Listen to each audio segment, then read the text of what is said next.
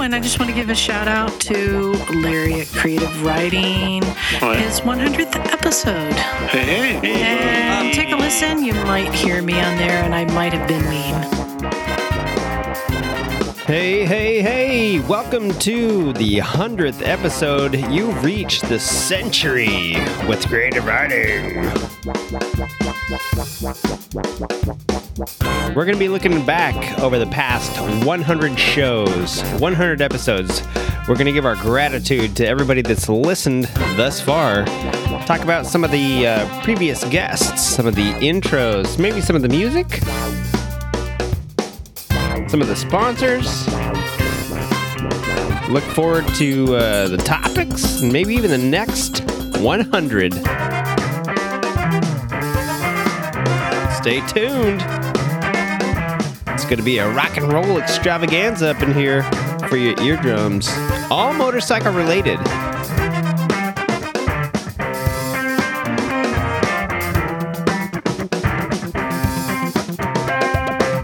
The co host and a special guest are going to drop in with me a little bit later. Right now, kick back with this new tune to introduce the 100th episode with me, your host, Junkie Turdman, Steve, Thurston, Larry, Carl, whatever my name is. Hang out, hang loose. As soon as I pay off these Russian hackers, I'll release this baby so you can hear it.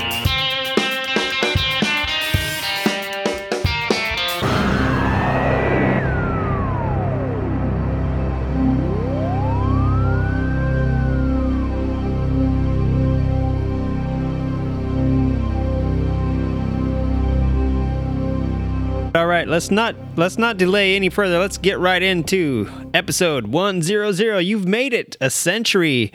You might even hear me say 100 years cuz I turn 100 this year. Um, and the show has reached 100, so I feel very special about it. On this episode, we're going to talk about, uh, we're going to go all the way back 100 episodes. I can't believe if you've been with us this far, um, and if you continue to the next 100, I'm sure they're going to get better. I God, I hope they do. And in, at any rate, we're going to go back to episode number one, an episode so horrible that it's been erased from all the uh, podcast apps we're going to cover intros. We're going to cover some outros. We're going to cover guests. We're going to go over show topics. There's some interesting shows that I did and put a lot of time and effort into some of them, even. Uh, we're going to have a special guest and the co hosts are going to drop in with us later. We're going to talk about sponsors and friends of the show. We're going to talk about stats. Where do you live? Where are you listening? What do you want to hear about? And we might even, we probably won't, look forward to the next 100 because who knows what the next 100 is going to hold in store. So, without further ado, and I'm going to quit saying like off the bat or off the top of my head, I'm going to say like out of the gate. That's that's my goal for the next 100 is to make everything motor related. So, right out of the gate, off the starting line this week, we're going to look back at episode 1, an episode so embarrassing and but terrible that I erased it from the show lineup because I didn't want other people to hear it and get discouraged and not listen. Listen, I can barely tie a shoe, let alone figure out this thing. This is episode episode six. They're oh they're out of order. So it's episode oh one. All right. Welcome to episode one of Creative Riding. I'm your host, Thurston Fairbanks, or as my friends call me, Thirsty. What? Today we're going to talk about ATGATT, brown seats, and Dilligaff. What's Dilligaff? I don't know. Dilligaff? See if this will do a wheelie.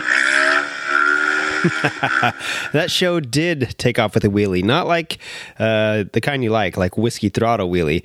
Uh, so yeah, that was our very first show, the very first intro, and uh, since then I've done quite a few different intros. Um, but for the most part, for the first year, I used that basic, um, the same one, and then I switched it up every year after that. In 2017, 2016, 17, uh, I kind of like used a lot of different ones. Made made a few that you know I just try, testing out the waters.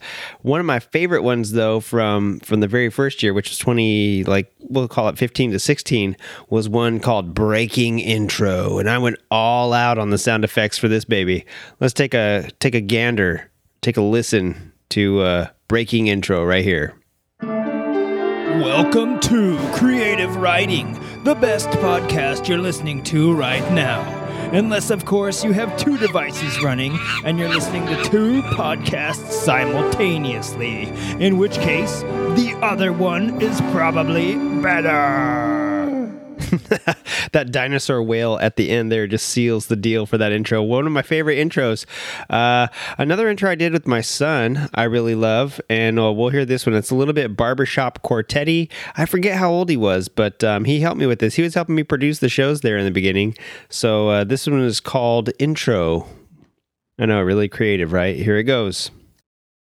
Welcome to the show. To our show. Oh yeah, that was a oldie but a goodie. I'll never forget making that one with you, son. Um, so yeah, some of the next ones after that, I started changing them up a little bit, trying to be more radical and more, you know, cool, doing what all the cool kids are doing. Uh, let's take a listen to one of those. Welcome to Creative Riding, where it might get a little weird, but it's always motorcycle related. Your host, Listen, I can barely tie a shoe, let alone figure out this thing. After And isn't that funny how people say not to be an asshole, And but I've then they enough go on to be an asshole? video. Oh, baby. I don't know. Did it wheelie? And again, no, it did not wheelie. So yeah, that was one. I used that same basic sound, changed it up a little bit, started adding guests to it, and you might recognize some of these from uh, the the preceding months and stuff like that. Uh, let's take a listen at another variation. Welcome to Creative Riding, where it might get a little weird, but it's always motorcycle related. That's right. It's a law was a little motorcycle related and always a little weird up in here. Uh, let's take a listen to intro number three. You're listening to the Creative Riding Motorcycle Podcast. Pop a beer and throw an earbud in your ear. Now I was trying to be a little cheeky with that one, get, liven it up a little bit. I think I was trying to be too like cool kid uh, on the ones before that. So yeah, that's just a couple uh, preview of the couple intros I used, you know, over the last uh, couple years here. Most, like I said, for the first year, I pretty much used the same one. Tried to switch it up a lot over this last year, and made a lot of original music. Um, I'm gonna go to a fun intro. We had some pretty funky ones that are uh, that are pretty cool, but we did start adding guests in and showcasing guests. So let's take a listen to one of the cool ones, one of the uh, funky ones.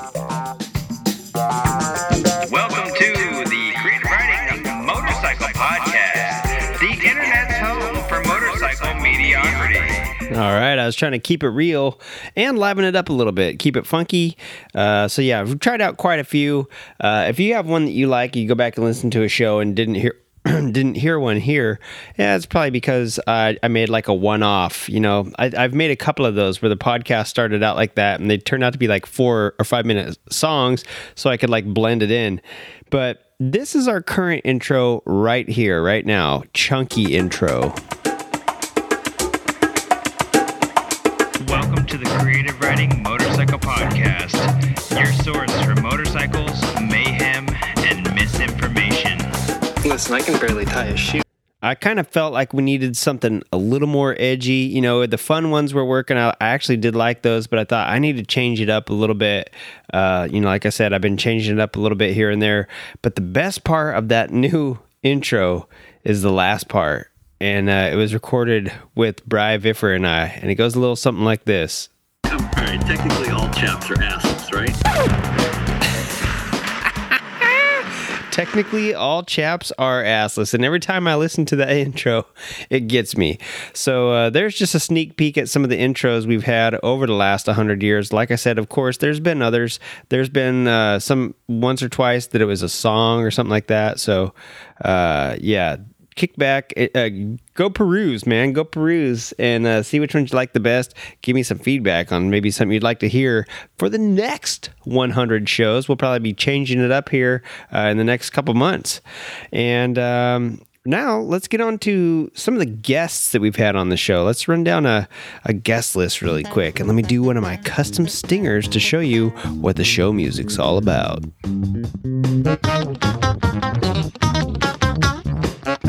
Oh, yeah, a little stinger I made myself for transitions. All right, let's get into the guest list here. I'm excited about this. We're going to run down the guests real quick. We got a lot of them.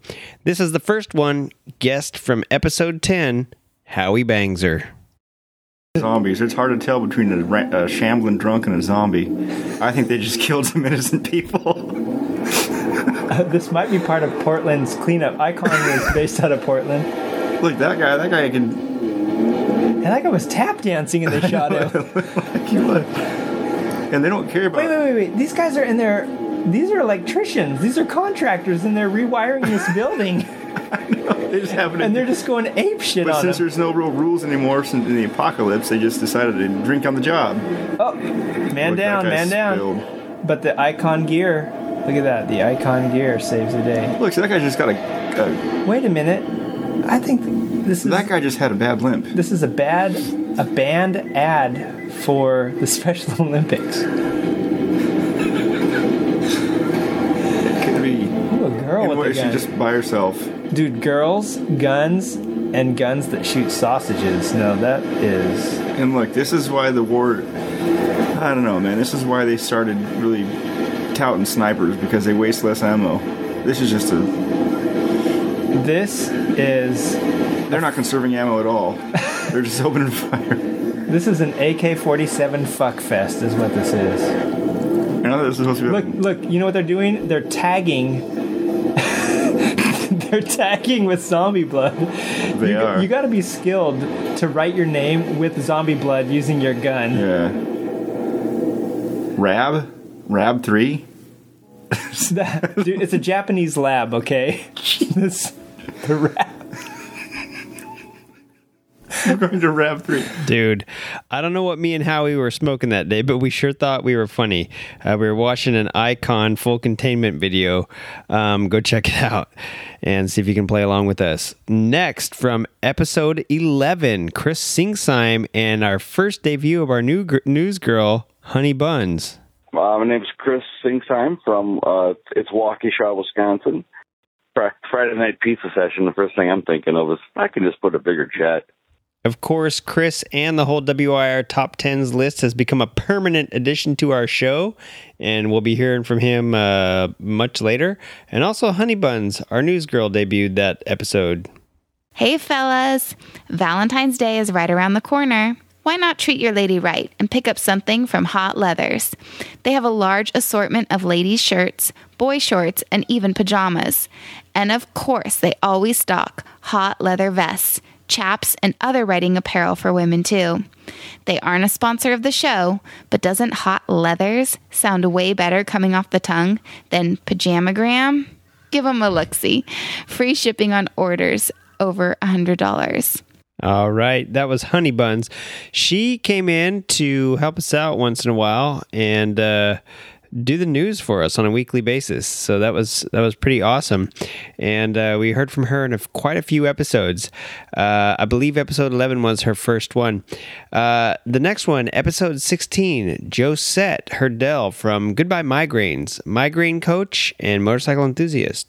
How did how did you basically how did you deal with the migraines while you were doing this other stuff while you were in, trying to engage in in uh, the things that you love to do for you know that keep you happy? Yeah, you know the the sad the sad reality is is I all of those things got pushed to the side, and it was really depressing. Um, I am a I am a musician and an artist, and one of my the biggest joys in my life is riding vintage motorcycles with my husband Eric, and um, that that slowly as I became more sick, just slowly became uh, something that that we lost in our life, and and it was difficult for him too.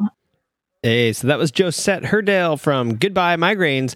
Um, that was a little bit longer clip, but you know what? I thought it was important. That's a really good episode, episode 16. A lot of people suffer with things that, um, you know, whether it's arthritis, migraines, stuff, weird stuff like that, that, you know, can hamper us from doing what we love to do, which is usually riding motorcycles and doing something that's crazy creative. So uh, I urge you to go back and listen to episode 16 with Josette. It is a great one, especially if you do suffer from migraines or weird food related allergy stuff. Hey, listen to the whole thing before you judge. All right, on to the next one. Uh, well, my occupation, I do uh, several things. I, I customize things basically. I I do I design custom homes, interior design, interior and architectural design. I do uh, tattoo work, and I do custom motorcycles, scooters, and some car stuff, but mostly two wheeled stuff. That was none other than Mark Dugali. He was in episode 18. He's a phenomenal artist, uh, visual artist, sculptor, uh, like he said, customizer of all things. He's made some really crazy motorcycle stuff. Um, if you think the Niken is cray cray, go look at some of the stuff that Mark has done with some scooters, uh, KTMs, all this great sort of stuff. And uh, here's something that Mark has said about the uh, motorcycle industry. As as much strides and um, leaps that motorcycles have made design wise in the last 10 years, say, uh, I still feel like it's an extremely conservative market and industry. And uh, I think he was right on the money. A lot of people jazzed up about some of the stuff that's coming out of IMS this year just because people are going wacko and thinking outside the box. Next up on uh, episode 24 was our first uh, encounter with Steve Maknowitz. And this is where we learned that uh, everybody can be named Steve. So I sat down with Michelle Mankowitz. She was uh, WIR top 10. Uh, well, I forget what place she was in when we talked, but she was telling us what was going to go down, and she ended up coming in first on the list for 2017. Here's Michelle on getting started. Can we just go like straight to pants shitting? Hey, man, absolutely.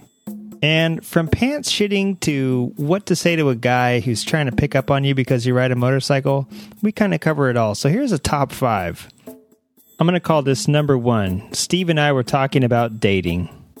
Girls um, tend to meet guys like that too. Like if they see girls with motorbikes, the guys kind of come out of the woodwork and they're really something else. Definitely interesting characters. The second one I'm going to call uh, the Markowitz writing style. I asked Michelle to briefly sum up her writing style or, you know, her writing experiences. And this is what she had to say. Oh man, bro. I was doing 200 miles an hour and my fingers are coming off the grips. This is in and out of traffic. I like the way that Michelle thinks, or Steve. Uh, she thinks kind of outside the box, and the way she was measuring heat blew me away. Let's hear her alternative to Fahrenheit. It was still hot as blazes and it Yeah. wouldn't even cool off till late. How hot are blazes? Um, I would say seven thousand. Okay. okay, hot as blazes means. can you can you measure temperature in joules? so Michelle, she's a teacher up in Wisconsin. She's also one of the fastest girls on the WIR top 10 list next to Jason Goldmeyer. She uh, came in first, like I said, and dude, that what how much fun can you have with the microphone in your hand? I would say that's about it. Um, so catch her uh, episode 24.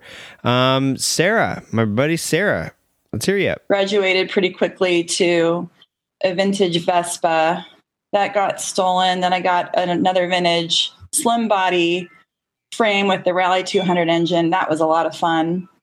Um, I got to wheelie through an intersection on that. Rad. yeah, it was a little unexpected, but I got some applause from the homeless guy at the bus bus bench. That was pretty fun. so Sarah has uh, been a long time friend of mine, good writing buddy, and she's crazy uh, into motos, all things two wheels, actually, scooters, motorcycles, all sorts of stuff. And uh, that was episode 26. Thank you, Sarah, so much for hanging out with us, and uh, we'll probably talk to you again. Now let's move on to the future, episode 29. Good morning. Hello, hello. It's Dan here from Australia. I'm um, 40 plus years old and I've been riding bikes since I was four. Got uh, a bit of an online presence and I've been riding and writing and drawing motorcycles for God, however many years it is now. But um, yeah, I've got a few different uh, places that I like to hang out online, including my own website, dailybikers.com. And uh, that's where I sort of do a fair bit of my writing. And then I've got a little Etsy shop called Daily Bikers as well. And on the Etsy shop, it's all of my um, scribbles and drawings turned into mostly gift cards, but different things for motorcycles and motorcycle related fan stuff. So that was Dan from Daily Bikers. He really needs no introduction. He's 17 hours ahead, but always right here in our hearts at uh, Creative Riding. He has been one of the sponsors of the show, one of the longtime friends of the show. And if you get a chance, go check him out. He said he's got a bit of an online presence. He's everywhere. He's on Instagram, Facebook, Twitter, Tumblr. Um, like you said, he's got his Etsy store. He's got dailybikers.com. He's got a whole bunch of gear reviews, a lot of ride write ups. He recently um, has been test riding everything under the sun, and I think he got a Ducati a little while ago. We're going to have to actually uh, get in touch with Dan again and talk to him about what he's moved on to and what he's moved on from. This guy changes bikes like I change socks, you know, at least once a week. And so, Dan, thank you so much for supporting the show. Go out. Uh, it's so cool to see people, uh, of the show, getting out there and buying a lot some of the Daily Biker stuff and then posting it on the social media. I love seeing his stuff out there, and it's great stuff. Go check it out. So, moving on from episode 29 to episode 34, we first talked to a worldwide traveler as he was in Hungary. He later became a really good friend of the show. He's somebody that I email with like almost on the week weekly basis or sometimes daily basis. And he's become uh, a family member of the show. He is field producer, a uh, good friend, and a great, a great all around guy. Bry Viffer, episode 34. Are you hungry? My name is Paul. No aliases. No aliases. You're such a lucky man. I'm hiding from the feds, so I have to use one all the time. Where are you at right now? Right now, I'm in uh, Budapest, Hungary. Um, I'm here uh, for a few more weeks working. Great. At least you're not on the run from the feds. So, yeah, I don't know why I thought that was so funny. Being on the run from the feds, it's not funny actually. Uh, so now on to the founder, the founding member of the WIR top ten list, and uh, real outlaw, real street drags, Jason Goldmeyer. Well, my name is Jason Goldfinger Gallmeyer. Michelle and Missy gave me that nickname. Um, I'm a machinist from Freedom, Wisconsin, which is a small town between Green Bay and Appleton. Um, and I drag race every weekend that I possibly can. One important thing I think for the top 10 list is how to talk some shit like properly and and not just say something dumb. So I need some pointers because I, I, I want to get on this little game, even though I have no you know, no dog in the fight, so to speak. I still want to know this art that you guys have perfected. How Ooh, do you do it? I don't have it perfected. I have to stop talking shit. The more I talk it, the more my bike messes up. it's like karma getting me in the ass. so there you have it. A little bit of Jason Goldmeyer, episode 40. Thanks for coming on, Jason. Thank you for introducing us to the world of Real Street Drags. He had something important to say at the end of that show, too. So I think it's important for me to add it here last year I lost my brother to leukemia, and uh, he battled it for seven years. And the only reason he was able to live that long is from a bone marrow transplant. Actually, he had two bone marrow transplants. So uh, I, I urge people to go out and become bone marrow donors. And it's real easy. You go on to bethematch.com. They send you a, a swab, then you swab the inside of your mouth and you send it back to them, and then you're on the bone marrow list. All right, all right. Hey, go do that if you have somebody you need. The next one, episode 41, Scott Jones from Noise Cycles. Before I met Wiggins, he was uh, the first hooligan racer that I talked to, also a bike builder and dad extraordinaire. I ran Noise Cycles. You know, Noise Cycles started as a blog. Go tell Wiggins to cut that shit. Come on, Wiggins. Yeah, Wiggins is already stealing mic time from uh, celebrities before it was his turn. All right, here he is on being a dad.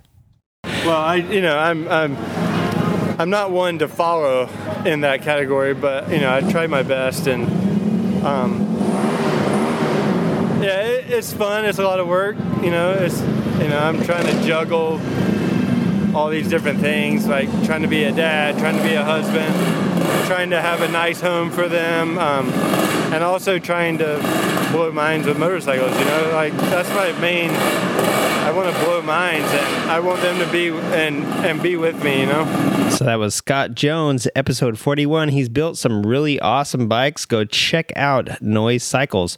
Uh, the next guest, episode 62, no, I'm sorry, 52. Uh, a good buddy of mine, his name is Eric Johnson. He is the guy that actually helped me get back into motorcycling after we uh, raced cars together for a little bit. So let's listen to what Eric has to say about being a motorcyclist. Uh, my name is Eric Johnson, and uh, I think Larry and I have known each other since we were about 13 years old, Something like that. which is scary to think about. I know. Now that we're 113, that really feels terrible. And if I do the math right, that's around 40 years. Yeah. Yeah. right. My And, line uh, of work, what- math is important. Uh, yeah, very, very. You have to know timing. You know that 1612 time signature. Um, not to get ahead of ourselves, what is it that you do, and, and where are you located? First of all, are you uh, enjoying yourself down in Florida, or are you uh, in Scandinavia? We need we need some geography here. Um, I, I am considering moving to Scandinavia uh, because of the current political climate, but um, no, I'm in I'm in Coeur d'Alene, Idaho. I'm a transplant from San Diego, California. Cool. Uh, what do you do up there in Coeur d'Alene? Uh, right now, I'm drinking a Stone Ruination, um, but that's not all I do. Earlier today, I was I was working on a BMW R90, and uh, so I do a little bit of wrenching on motorcycles. Um, you can check out my website at 59cafe.com, and I play um, jump blues music, which is a type of swing from the uh, late 40s, early 50s. Yeah, so I gave away a Johnny J Jam pack uh, for the Solstice Slam, and uh, I think a few people got records from him, little seven-inch vinyls. Um, yeah, the music's good, the bikes are good. He's uh, he's a fun time. We used to do some naughty stuff together on Wednesdays. Now I record a podcast on Wednesdays, but dude, I'll tell you what, Thursdays at work were rough. We did some trash can surfing, we did drunk biking, we did some naked ice blocking. Um, I forget all the stuff. We did a bunch of bar burning. Uh, yeah, we did we we did some stuff back in the day um, around uh, revolving around motorcycles. So Eric's a lot of fun. All right, the next episode, uh, sixty four. We are talking to Dave Hargreaves.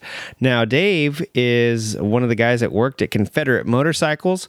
He also helped, well, listen to episode 64. He'll tell you about the origin of the name Cerberus and where it comes from.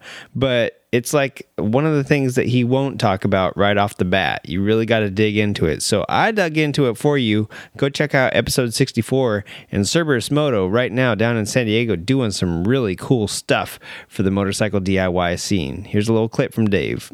The first thing we start out always when we're talking to a new guest is their introduction into motorcycling. And I think you might find this interesting. Background in motorcycling. Uh, let's see. I got my first motorcycle specific job in 93, not- late 92, early 93. Uh, I was going to go to MMI and, in Phoenix and discovered that a year and a half of my life, uh, $23,000, and um, basically full time going to school full time from 8 a.m. until 6 p.m. every day. And then I still had to have a job to work to pay the bills and stuff. So, you know, you got to get a night job. What are you going to do? Um, I ended up getting a service writer job at Hacienda Harley Davidson in Scottsdale uh, that paid $14.5 an hour to start.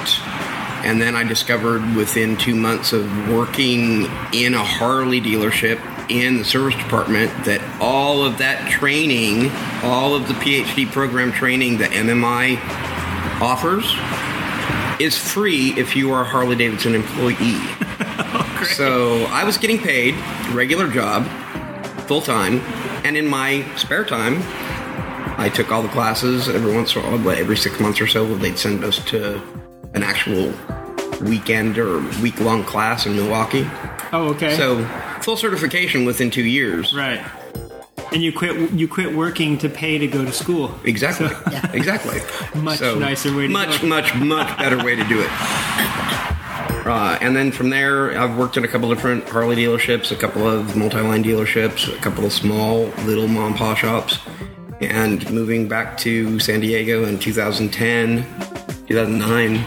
Yeah. Um, figured I'd have no problem getting a job with my experience. Exactly the opposite. so uh, Jen said, "Hey, we have a garage. You have a toolbox. Put it out on Craigslist." Um, I think we were charging $35 an hour yeah. to do at that time. So that's where it kind of went from there. So that's where it started, working out of the garage at the house. But then what we found was uh, the guys would come over and hang out, and we usually have, you know, frosty adult beverages, and Jen would cook food in the evening, and and it became a hangout thing, and then be that hangout thing mor- morphed into, hey, while you're sitting there with your teeth in your mouth, why don't you go ahead and take these carburetors apart? I think that's good advice for anybody. Take these carbs apart, damn it. Uh, the next person on the show, episode 70, Rex Panther from RP Enterprises. Uh, he is also a sponsor of the show. He's got some really crazy, crazy inventions. And as a scientist with like 14 degrees and all sorts of weird things that I don't even know about, he walked us through uh, episode 70, which was called Totally Useless Information. Unless you're a motorcycle and you need to get fixed, then it's useful. Yeah, sorry. Next time, I I think what we'll do is uh, we'll just meet up in a park somewhere. I'll give you the folder. I'll dress like a hobo. All right, I'll be the guy in the tutu. I bet you will. So let's get into some of the listener submitted. Uh, now that we got that off our plate, let's let's push push that aside. Let's talk about that off the air later uh, when we get a chance. But let's get into some of the listener submissions here. Uh, when I say these, uh, dark sighting, parallel twins, turbo spray, or uh, or I'm sorry, turbo or spray, uh, two strokes, and shaft or chain. Now, when I when I say dark sighting, what's the first thing that comes to mind? Uh, first thing that comes to mind is this rave that I went to when I was 19 years old. Yeah, Rex Panther, he has a way of getting to the solution of a problem, and it's usually by going back to things that are totally irrelevant. Let's move on. Well, uh, a lot of fun, obviously.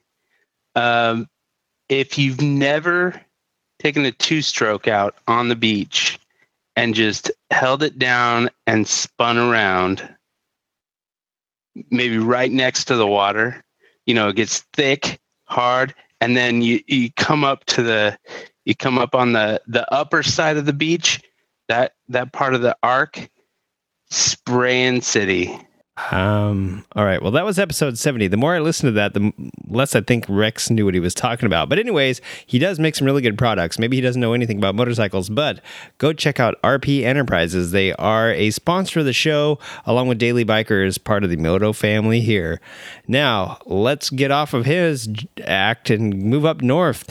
Talk to some beautiful ladies from the Fox Valley, Wisconsin. We're going to talk to the Litas. You may know them from social media, but what you don't know about this chapter of the Litas is that they're primarily sport bike related and not all those Harley goo gags.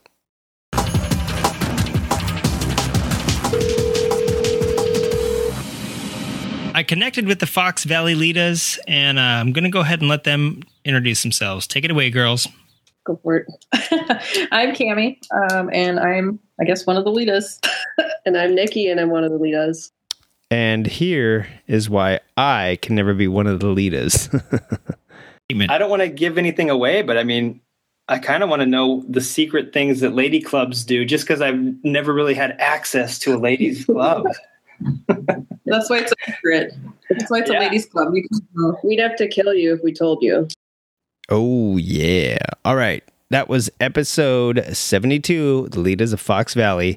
Episode 74.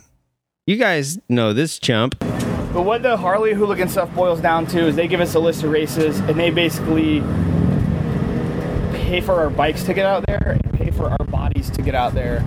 Um, they give you bikes? No, no, they don't give us. Well, actually, I take that back. They gave uh, every team a Street 750. Um, they should all be ready for the Born Free race the Thursday before the Born Free show. But uh, Mike is my Sportster's actually Yeah. the same Sportster I started on, and it's just I call it trusty rusty because it just it runs and it, it does what I need it to do. So there's no point in changing it.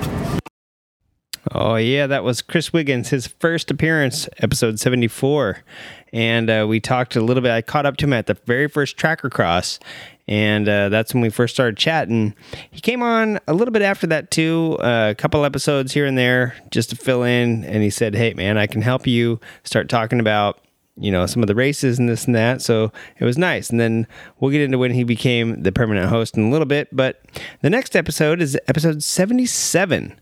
It's a girl from up north, also from Wisconsin. I don't know how close she is to the Fox Valley Litas or the WIR top 10 list, but she's our girl for episode 77 Quietly Fiery.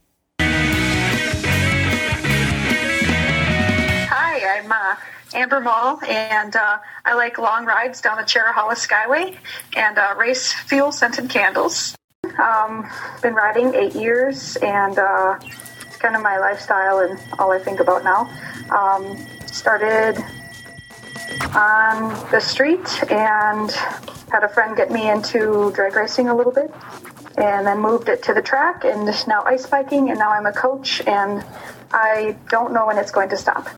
But I know when I'm going to stop, and that's right here. You're going to have to go to episode 77 to check out the rest of Amber's story, Quietly Fiery. That was a great episode. All right, on to our next guest. I'm not going to do that. I messed it up already uh, once, so this is a retake. This next guest was uh, episode 86, and uh, here's my intro. We've got uh, a promoter and a racer and an all-out motorcycle nut with us. I'll, I'll go ahead. I always mess this up by stepping on everybody first, but I'll go ahead and I'll let him introduce himself. So go ahead, take it away. All right, guys. Uh, I want to say uh, thanks for having me on. First of all, I'm Brian Bell from Ivy League Flat. Uh, did the Del Mar series. Uh, did some races all over the country: Sturgis, Daytona, Austin, and uh, looking forward to keep going. Yeah, yeah, baby. That was Brian Bell from Ivy League Flat Track. Uh, we just, if you go back to listen to episode 99, you will hear a wrap up of Twisted Throttles. We were pumping that hard, and it turned out to be such a fun event. And um, I can't wait till next year when uh, Brian brings that back. And I'm looking forward to more Ivy League events. He has been putting on um, tons of stuff nationwide uh, from uh, over the course of the last few years, and it's a really good episode. Go back and listen to that episode uh, 86. All right, the next guys uh, coming up do not need an introduction. Well, I guess I should. I've introduced everybody else. But episode 92, it's those Harley guys. Yeah, you know those dudes that you always see on those viral videos shredding the canyons on their Dynas? Well, we got in touch with them at Willow Springs a few months ago, and they actually have an event coming up in December. But let's go back and hear from these two Yahoos, Eric and Tony. There's Eric. The fucking rednecks, they were they took they were doing circle track, right? And then they tied boats to the back of their cars. Oh yeah. And raced around with boats. That is some redneck fucking shit right there, dude. I ain't never seen no stuff like that. that was Eric. He's pretty funny. Then there's the owner of 27 Cycles, Tony. That's just about what we do, bro. It's about uh, where we love riding these motorcycles, and it's just this is just the next level. It's it's the safest place to be. We can go as fast as we want.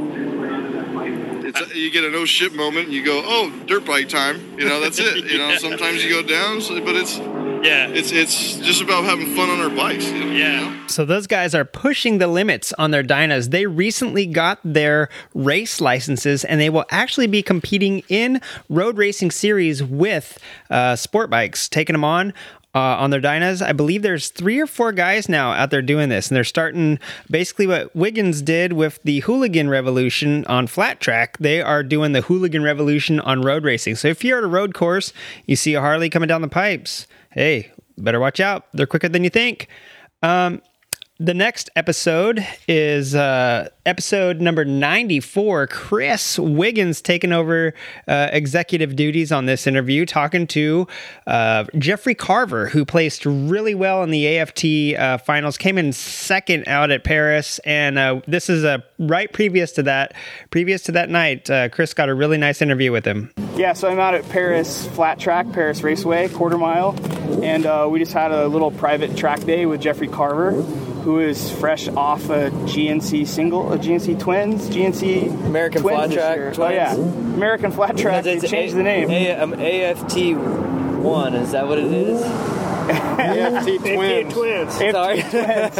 no one knows anymore. Lone Star Half Mile, Grand National Flat Track. Who is fresh off of his big Twins first win, right? First Twins win. Yep.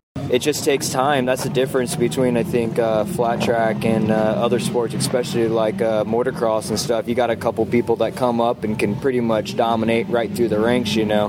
But flat track, it takes a lot of um, a lot of time, and there's a lot of things that you don't learn until you're out there on the racetrack, especially the miles. And uh, it's such a unique style of racing, and you, you only get that type of mile racing with the top fast guys. And uh, after getting to learn that over the years, everything's starting to click, and I know the tricks. I know how to mess people up behind me. I know how to. Uh, gain on people that maybe have a faster bike and stuff so it's a lot of different little uh, techniques and stuff Yeah, Jeffrey Carver, what a stand up fella. Thank you so much, Wiggins. Uh, if Chris hadn't come on to the show, it would have been a little bit of work for me to actually go out and do uh, some research and get in touch with Jeffrey's people and get, uh, you know, get him on the show. So uh, I'm glad that Chris came on and he's, you know, in that scene and he was able to do that uh, interview. Also, uh, having gone to the track with Chris um, and seen how he rides, he got one of his coworkers to go with him, and that was Juan Arceo from episode number 95. Can we hear anything? Talk a little bit. I'll see how it sounds. Hello, hello. Oh yeah. Can you hear me? I can't. Testicle. All right, so that was him and Juan riding in his big dually recording studio on the way back. A little bit noisy, a little bit shaky, but that's how it goes sometimes. Just wait till next episode for us. Um, so, yeah, that wraps up basically the guests from the top shows, the top 98. Uh, episode 99, which was just last episode, we got a chance to talk to Rick Ortiz, Nate Bickham, Bradley Petruchik, and Jen from uh, the Twisted Throttles event. We heard a little bit about that. Uh, just go back to last episode. Just hit back on your your iPod player and or your iPod player, your podcast player, and basically what we'll, you'll you'll get all those guys. We'll hear their stories and just what a rad event Twisted Throttles ended up being. Right now, I would like to dip into some of our favorite topics and uh, some of our shows. All right, here we go. First off is a blast from the past, episode one what's that they had back when open face wasn't cool. And yeah they just they looked real vintage kind of like a davida sort of helmet. And they what they need is like one of these face things that the shark helmets have but it needs to be a beard. So even if you're a lady you could be a proper hipster now, the, one of the shows that uh, you know is the most played for me is episode number four, which was CITS IMS TGO. In that episode, I talk about CITS, which is Cooperative Intelligent Transportation Systems, and how it's going to change the future of transportation, self-driving vehicles, so on and so forth. Uh, I also went to IMS that weekend, which just happened this last weekend as well. And then I rode my ass. Uh, let's see, I hit IMS up on Friday and Saturday rode over to Las Vegas for the Super Prestigio, all on my 250. A lot of people gave me some street cred for that, um, and yeah, so that was fun.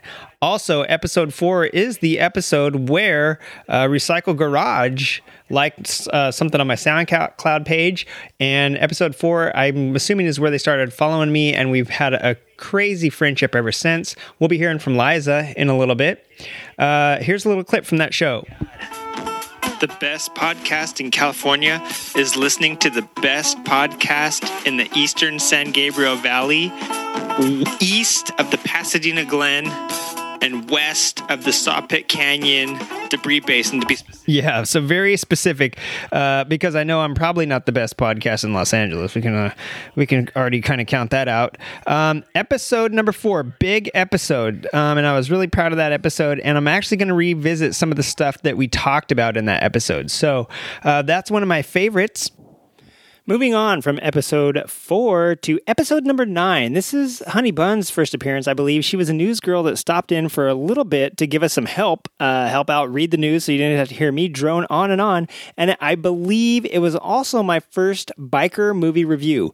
If you go back and listen to some of those first episodes, it was sort of around uh, the winter time. A lot of people weren't writing. It was winter and early spring. I started doing biker movie reviews just because there's so many old bike exploitation flicks out. I was watching a ton of them, and I decided, hey, why not share the misery with you guys? And uh, there are some terrible ones out there, and it's almost more painful to watch them just than just to skip over them. So I reviewed them for you, so you didn't have to watch them. So that's episode nine. Um, skip ahead. You know, I did I did one uh, every episode for the I don't know five or ten episodes there. Um, skipping forward to episode thirteen. This is the first concept episode I ever did. In this episode, I tried to equate obsolete skills to obsolete practices. Like I tried to equate handwriting to motorcycling. And I uh, basically said, you know, handwriting is one of those things that people aren't practicing anymore as technology comes on. So old motorcycle things I'm surprised still stick around as far as technology and whatnot because of course as technology marches on it seems like we'll be getting rid of some of the things that motorcycles have. However we're not. Uh, episode 14 moving on. Uh, first technosode. And I, I continued on for three or four or five of those. We start at the wheels and we go up. I, start, I talked you through chain lengths. I talk you through what a chain size means and all that great stuff. Um, so skip forward to episode 19. This is actually, I went back and listened to this. This is the Industrial Revolution. I talk about uh, a couple of the Industrial Revolutions that happened in the, the world and in the United States. And it's so funny talking about technology and how we use it and how it's created. And uh, when I went back and listened, I was surprised at how well that one turned out. So if you uh, want to hear something cool about technology, go back and listen to episode 19. Uh, episode 20, that was our very first Solstice Slam. And that brought us gems from people like Ozzy Chris and our first introduction to Bry Viffer's Crazy Garage. Uh, let's take a little listen to that.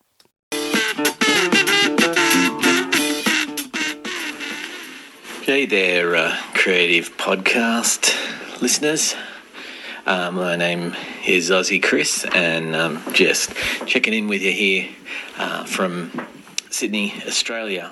Yeah, Ozzy Chris checking in with us on that one, as well as uh, some guests like the Stock is for Squares podcast, among others that we will remain unmentioned. All right, moving on. That first Solstice Slam was pretty good. That's episode 20 if you want to go back and check it out episode 23, the Corsa Moto Classica camp out. Uh, I went out and spent the day with some friends vintage racing at the track at Willow Springs, the big track.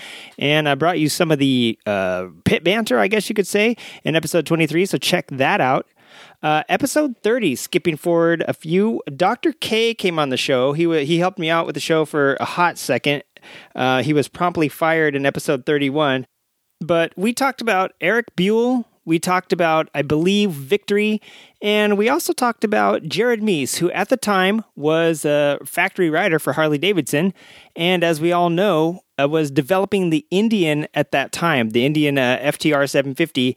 And we go on later for him to become the uh, champion this year, you know, on the Indian. So it was it was kind of uh, you could see things lining up for what all, all, went down this year. So that was pretty interesting. Uh, let's skip forward to episode 36. It was my very first history lesson. It was called 1971 and Some Things or 1971 and some stuff, sorry. And basically it was not quite uh, you know not quite a full background uh, history of Johnny Walker, but it did talk about Johnny Walker. The uh, the Baja was coming up at that time, and so we kind of got into the history of motocross and Johnny Walker, who is a Baja legend um, and lives here in California. We also talked about Skully, Harley and the Davidsons, and uh, motocross. Skipping forward to episode 38. This one is called Days Late in Skulldale, and it was also one of the ones that was highly listened to. It's another history lesson.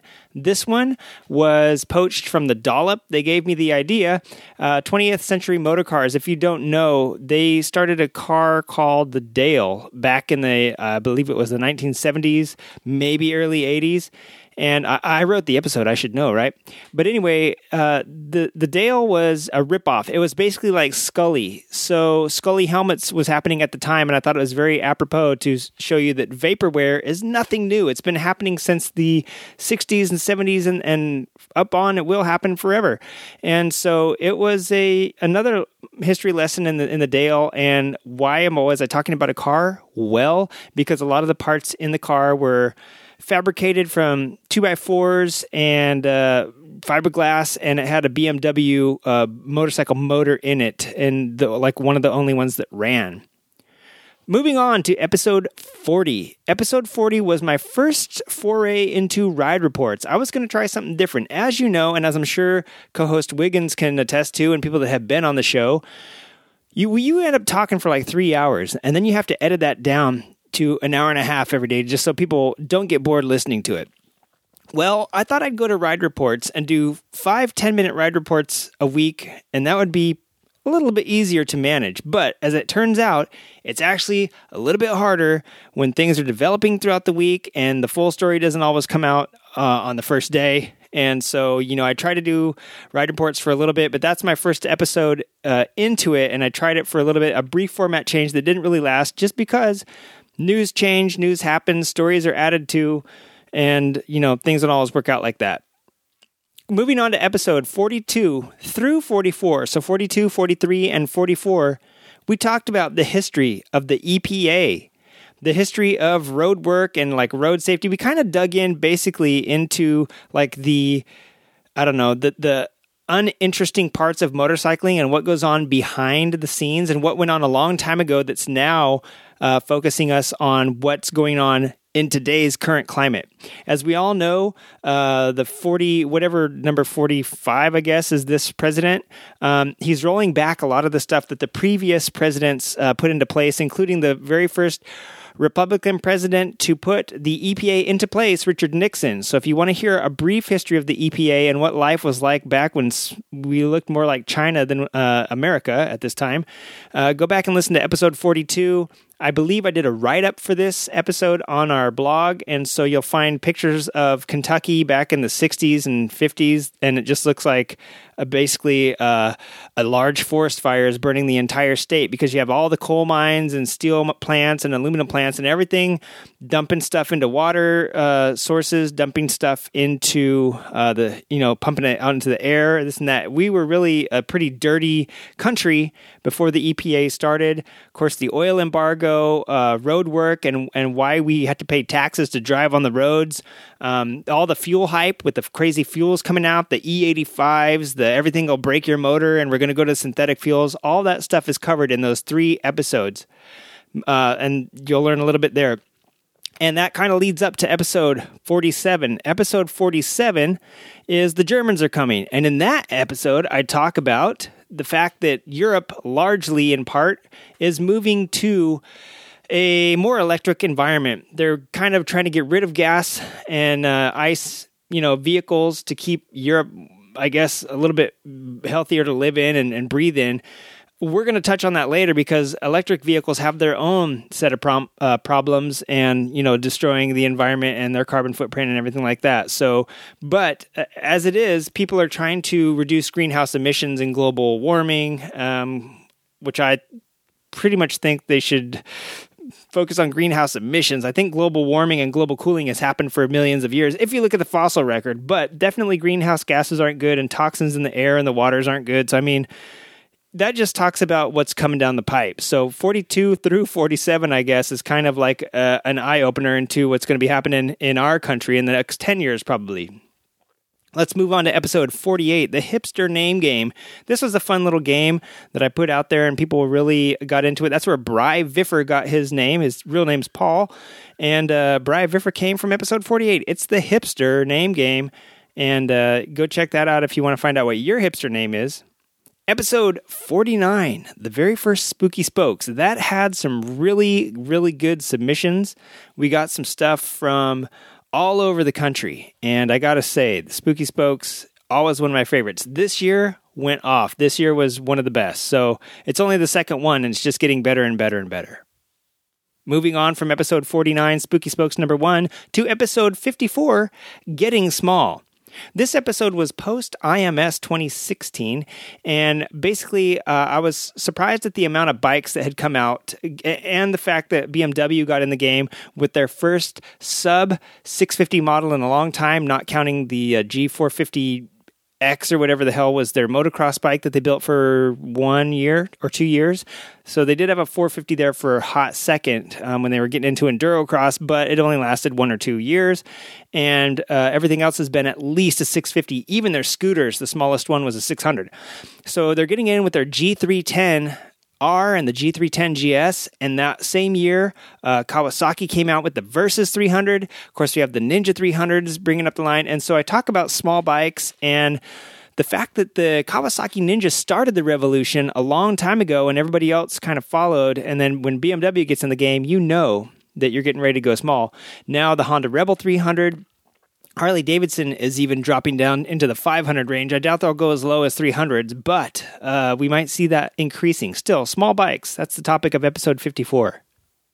Episode 60 Bikes and Babies. Um, I went to Born Free 8 last year and I talked to Mike and Mary Muffins from the Motorcycles and Misfits podcast, and they told me they were pregnant. And so I decided I'm going to wait a little bit till they're deep in it you know, maybe to where a baby's about to be born. And then I'm going to throw out this episode. I've been collecting stories at any rate about people who have kids or people who grew up around bikes and what it meant to them when they were kids. So I talked to four people about having kids and bikes, and I call it Bikes and Babies. That's episode 60. Moving on to episode 62, you are a banana. Why are you a banana? Well, I don't know if you know this, but bananas, uh, they don't have flowering fruit. They don't, you know, a banana is basically basically a clone of the previous banana. So bananas don't actually like flower and pollinate and do all the stuff that creates diversity. And what you need is diversity. Why? Because just ask any inbred family why why you should have a little diversity. A, it uh, lengthens the the lines without corruptions and mutations, right? B, you get more people interested in your stuff. Like if uh, bananas right now in the world are in fear of collapse and dying, and we're not going to have them as a fruit. They're going to possibly go extinct because of these funguses that are getting on them. And basically, you know, if you don't have any diversity in your DNA or your bloodline, so to speak, you're susceptible to stuff like that. You're susceptible to disease. You're susceptible to new mutations coming in and just like taking you over and, and wiping your strain out, you know, so bananas, they are in danger. Why do I care? Well, because motorcycling is the same way. The more we stay the, uh, you know, the uh, bagger bro, and you don't uh, embrace sport bikes and you don't embrace scooters and you don't embrace, you know, the line in general and you poo poo everything except for your part of the culture, then as soon as your part dies, then it's done. You know, why are people going to make a bike for like 12 people and spend thousands of dollars in R&D money. They are not. And why is a failing market system going to keep liking motorcycles in general if young people don't even like to ride? Well, we haven't inter- we've kind of closed it off and we're the two cool kids because we're on bikes and we haven't opened it up opened it up to enough people that don't ride. So basically bikers are like bananas and it's important if you want to survive if a banana can go extinct, so can a biker. And so can that technology. So that was an important episode for me episode 66 was Reprisai. That was a couple weeks in the making. It's the story of Harley Davidson and Indian racing, basically. I had just gotten to the Petersen uh, Museum of the same, uh, called, what was it called? Harley versus Indian, I guess. The Indian had just come out and completed their first, they, the season wasn't even done yet, but you know, the big thing is the Indian's back in the marketplace now. Harley Davidson has something to look forward to, and so they better get in gear. And so that episode turned out to be pretty crazy. And uh, I do a lot of history on there. Some people didn't like it because it was I was reading off notes, trying to keep the dates straight and the events straight. But I had you know 110 years or 115 years of history to get through. So Reprisai is a good one if you want to hear the history of Harley Davidson and Indian and flat track racing. Skip forward to episode 67. The very next one was Solstice Slam 2. This year's Solstice Slam winner was Aaron Shu from the WIR Top 10 list. Those guys, I talk about them all the time, and they participate in the show great, great people up there doing great things on motorbikes, racing the hell out of them, and winning stuff. This year, I got a prize pack from Johnny J and the Flatfoot Flugies, who were a sponsor of a couple shows, and Daily Bikers, who, of course, is like a good friend and sponsor of the show. Also, I sent out, I believe, some music that I made from the show, and I sent out uh, some stickers and just various things that I had uh, to give out. And I even, for the winner, gave away a cigar box guitar that I had made. So a one off. I can never make that one again. So that was pretty cool. I'm looking forward to next year's Solstice Slam. Let's skip forward a couple episodes to episode 70 useless information. Now, this is another technosode. I told you way back, starting at episode 14, I started doing a couple technosodes where I walked you through the ins and outs of basically, I think I stayed on like chassis stuff then. I didn't really get into motor stuff too much, but they were cool and they were like what you need to be on the road and what you need to fix your bike here and there. Well, episode 70 walked us through the brain of an insane maniac RP Rex Panther from RP Enterprises came on, and he, uh, he who's also a sponsor of the show, and told us all about the crazy things that help make your motorcycle work. If you're crazy, all right. Episode 75. This was a very sad episode for me. This was um, recorded the day of Nicky Hayden's tragic accident. Of course, he had not passed away yet when I recorded this, but it things seemed dire. And I was reading some Italian stuff and I translated it, and I think they are a little bit more forthcoming than American um, news sources are when they, you know, they don't sugarcoat stuff in other countries. You know, they play disaster on the news. They don't edit stuff out. It's pretty crazy. So I think that they were a little more forthcoming and honest about the details happening. But at the time, also, people were getting scrutinized because of the whole hashtag fake news thing. And so it was really hard for people to say what they wanted to say because nobody really knew exactly what was happening. Of course, we know in the end, we lost one of America's true motorcycling heroes. And that episode was hard for me to get through. Let's skip forward a couple ones. Episode 77. This was the first mention of the Motorcycle Podcasters Challenge, the second annual challenge put on by our friends at Loud Pipes. And I have to say, that was super, super fun. I forget how many miles I put on. I think I put like 1,500 or 1,300 miles on over the course of three weeks because I was on vacation for one of the weeks. No, two weeks, I guess, because I was on vacation for one of the weeks. And so over the course of two, two weeks that I was back, I put on about I don't know, 12, 1300 miles or something like that on my bike trying to catch up. And I came in third place. I would have came in second place if dang, uh, Natalie over there, the admin of the challenge, had, hadn't said, "Yeah, you did pretty good," because all I had to do was ride forty miles to a town to get the make up a letter and come back. I totally could have done that, and so I was kind of bummed that I got third place, but still, it was only by thirteen miles. So we'll give it to Motorcycle Man for taking second. Um, let's move on to episode 84. This is the net neutrality and the Harley Davidson maybe buying Ducati and all that great stuff. Well, I debunked that right off the bat because I already knew that was a, not fake news, but that was a silly thing to even speculate on. And then the net neutrality thing, making it hard for podcasters like me to come to people like you because I don't have big budget money like NPR or WNYC or any of the other, uh, you know, contributor uh, stations that have lots of money to produce that are professional radio stations producing podcasts and then sending them out because they're easy to do for a radio station, right? So uh, if net neutrality goes away, which it looks like it's going to, um, the Trumpster appointed Ajit Pai, who's going to undo it. You're going to have to pay to be on the front page anymore. So no more startup business on the internet uh, unless the internet companies are cool about it.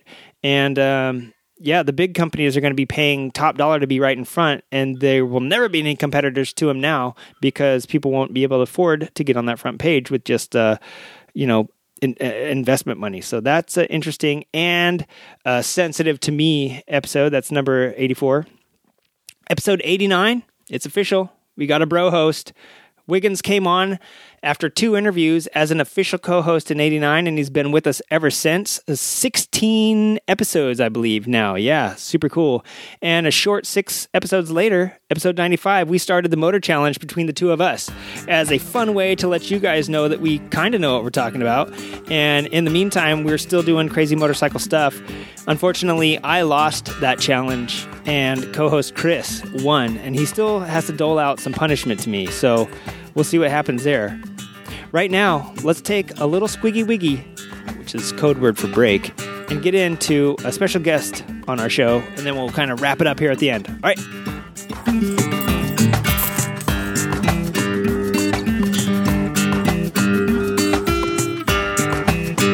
All right, everybody. So here we are. I mean, this is episode 100.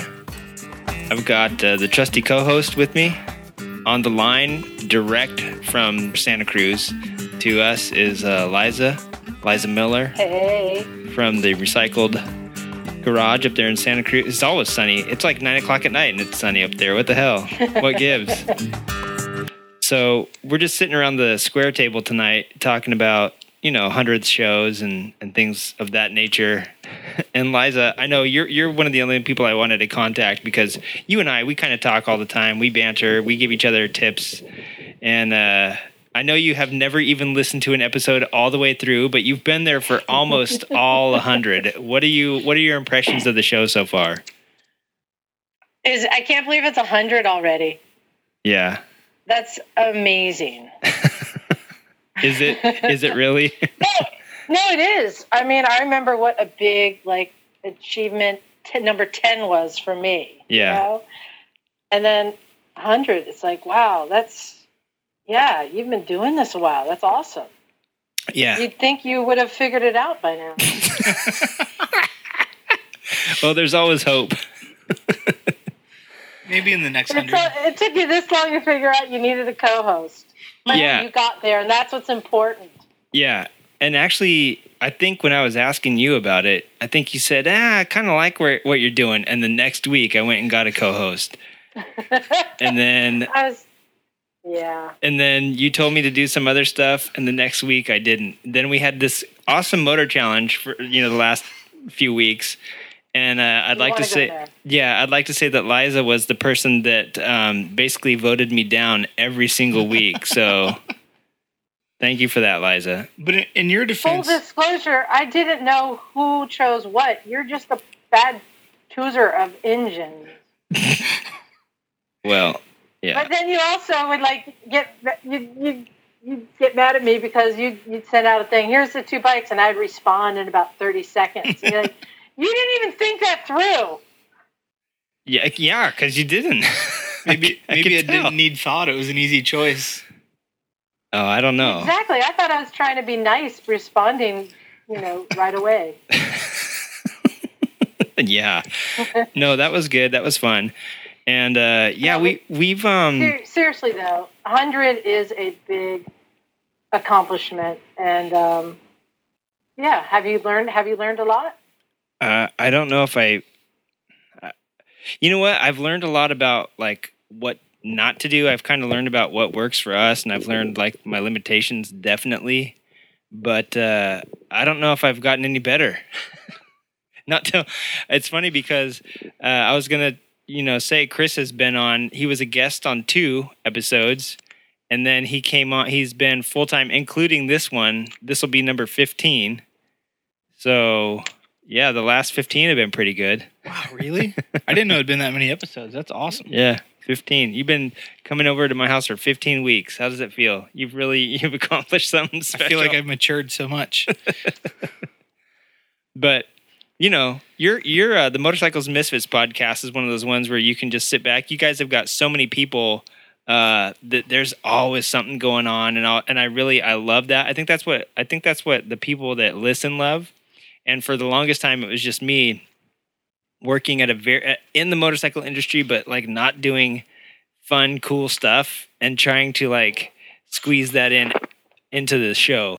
And then, and so, yeah, the first like 85 or whatever it was were pretty tough. So you you haven't asked me yet, but can I tell you what my favorite episode of yours has been? yeah, you know what? Go for it. Um, the one where you went to the uh, the garage space, the co-op garage space. And, Oh, yeah. Uh, walked through there, talking with them, like a walking interview with them. That was the most interesting to me, because it wasn't just you droning on and on. It was actually like real people who were entertaining. Yeah, yeah. And you know what, Dave? I, I actually got about five and a half hours of audio, and I had to edit it down to an hour and a half because you know Dave Hargreaves, the uh, the owner and uh, lead mechanic, he worked for Confederate. I mean, he worked for so many different companies. He's got all these stories, and I think he's one of those guys that if you say, "Hey, is that a Honda?" Three hours later, you'll you know you'll finally be talking about the bike that you. Uh, you're looking at because in a roundabout sort of way he'll tell you everything else about it so he's he was a fun person to hang out with i think my wife was a little upset that i thought it'd be like i said i'll be back in an hour and a half and four hours later i came home chris knows how that is like Yeah. yeah it's uh it does sometimes it's Which uh, garage space was that? uh cerberus moto Are they in LA? Yeah. Mm-mm, they're in san diego Oh. Yeah, you asked. You actually asked good questions too. yeah hey you know where i learned that do you want me to say do you want me to say recycle garage no, I mean you've you've given me a lot of feedback on where I hit- where I hit and where I miss. As a matter of fact, episode ninety nine, you were kind enough to uh, call me up immediately afterwards and ask me why my audio was so shitty, and uh, I had to explain. I was going to put it in the show notes even, but I was like, yeah, people don't listen. People listen to Wingman's Garage with no complaints. They're not going to worry about my little bit of like background buzz. But Liza, she's always on it. Um, hey, what's No, the what's the worst episode? The, uh, the first one. yeah, I took it off. I, I made it unavailable on any platform because a lot of people. I didn't want them to hear that and just like not give it a chance. That's. I think that's rough. I, I, I'll tell you why. You used a lot of self-deprecating humor, and uh, that just didn't. I don't like that. I like somebody who's confident, and that's something I've seen. You, you're not like that anymore. You, you're you're much more confident and comfortable in what you're doing. oh, I. That's something that has changed through all the episodes. You know what? I, I always was, but I just I edit that stuff out now. I I find that don't. I mean, I guess I'm saying this right now and for people to hear, but I find it's a way. Partially, like especially like last episode, there were some people that had never been on air that were kind of getting shaky when I was talking to them, and it's like, dude, I'm just a guy with the podcast. Like, I'm not you know, Hollywood news reporter. So I kind of would like joke about how crummy I was. And they're like, oh, yeah. And it gives people that I'm interviewing that have never been interviewed before that aren't like old hats in the industry or something like that, or like even a little bit like nervous about projecting what they're doing. It kind of gives them a little bit of like self confidence, I think, to hear like, hey, this guy is like saying he's crummy. I guess it's not so bad if I'm, you know, if I think I'm terrible. Because these guys were really good actually, but they, it was kind of funny you know, hearing them talk about like, uh, you know, I, I'm not like big time yet. And I was like, hey, your stuff's great, you know. So sometimes it works. I use that as a tool, but um, but yeah, I know what you're saying. A lot of people actually like that. So see, I whatever you say, I just do the opposite because a lot of people like that in the uh, in the iTunes reviews. Like, hey, this guy has like a kind of a self-deprecating sense of humor, and he doesn't take himself too serious. Little did they know, like I did. It just Some- sometimes it's hard though. Like I feel like, in a way, like we're giving out this information, and it's not always hundred percent right. Yeah. Or I'm not sure that it's hundred percent right. Yeah. Like even with the motor challenge, like most of the sources I found, except on like the NR, was like Wikipedia, and I'm like, "Ah, Wikipedia is horrible. But I couldn't really find anything else, and a lot of my information was like old wise tales from my dad being a mechanic when I was a little kid, and like old bikes my grandpa has and stuff like that. So it's like growing up around it. But I'm like, how much of it's actually true? Yeah, and we're not Emma, where we know we we've worked on every single one of these bikes like six times over. Yeah, and I literally probably the first motorcycle I ever rode on was a 1980 CBX, and like literally, I'd never met a person in my life that has done more crazy shit to those bikes than my old man, and I've never heard it like with a B at the end of it for the the new. I mean, I knew that they were different. Like I know it's different for the most part between the two, but for Emma to be like, oh, it's a CBX B. I'm I'm like, what? I've never Yeah. heard that. So like, I feel like you know we're we're giving this information out, and I know maybe not, maybe people aren't this judgmental, but I feel like there's someone out there that's like, no, that's wrong. Yeah. A- and it is it is fun to say stuff wrong sometimes. Like I say it on purpose. Like if you hear me give out the location of Ohio right on the Texas border, you know what I mean? Like I think that's kind of funny. You know what I mean? So uh I don't know. I And the, think the triple thumper really got a lot of people. yeah. People were like the Harley triple Oh, yeah. thumper. And I was like, dude, like it's just funny like you know, people get it or they don't get it. but it. then seeing the Harley triple last week made it that much yeah, better. that was that picture was like rad. Uh, but no, yeah. So I, I uh, yeah, I feel like I've I feel like I've definitely go- grown a little bit. Liza, I, I I hear stuff that you guys are doing. Obviously, paying attention to everybody in the motorcycle space. You've been around for probably the longest. The very first uh, motorcycle podcast I ever listened to was the Side Stands Up with Tom Loudermilk, and that was years Uh-huh. ago. And then I got away for a while, and then I came back and I was looking for, you know, that again because I had time to listen to podcasts again. And after the Cafe Racer recycle came up, and I was like, great. And now like there's 85,000 of them, I feel. And so I'm glad I caught yours in the beginning when I did. I'm glad you've been doing it as long as you have. You're on episode what? You're like in the you're nearing 300, aren't you? No, like 225, I think. Oh yeah, okay, like just like mid twos. No big deal. yeah. We had Norman Reedus on. No big deal. Yeah, no big deal. Remember just the guy from Lightning, freaking, you know, better, you know, we everybody everybody that Carl Reese I think was on your show, you know, just some little Actually, names. I really like the one on Lightning. It got me thinking more about electric bikes, and we actually went last weekend. I think we're going to talk about it next week, but we went last weekend and rode uh, some zeros. Zeros, yeah. So Yeah, you know what's funny too, Liza? You and I talked the other day, and I know that you're like me. You you do you you make stuff. I've got stuff I've been working on for a year, and it's not even ready to come out yet. There's just not enough information there. There's not. Um, I'm still lining up i- interviews, and then something will happen, and it's like, oh wait, wait, wait, got to put hold on this till we find out what happens. So I feel like you and I are like that, where I could have jumped on something a long time ago, like I did with the CITS. Episode number four is like the most highly played episode of this show, and it talks about stuff that's not even quite happening yet. But all of a sudden, with automated cars and like all these new crazy motorcycles that were coming out at EICMA, it's here, it's coming. You know what I mean? So I'm going to revisit that. But there's other stuff that I've been working on for a long time, kind of like you have. And uh, if you guys haven't seen Liza's video on the uh, Wave to All Bikers, go check it out. I put it on our website and shared it. Yeah, it's pretty rad. So there's stuff like that that I thought of doing for a long time, and just uh, being by myself, running the camera, running the mics, running everything. It was a little bit hard.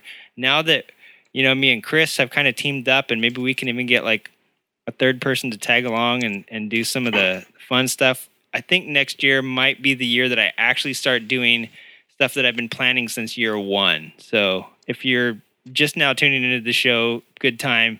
Don't go backwards. and uh, I don't know with your show, the audio in the beginning, every show does it, I guess. Like there's growing pains. Yeah. What, what would you say your first hundred episodes was? Uh, Well, it's the constantly trying to improve. I mean, our first episode is just so embarrassing in that three of us sitting around one microphone, you know, talking. Um, and you start out, uh, you know, you, you lose episodes, you lose recordings, you keep trying to improve.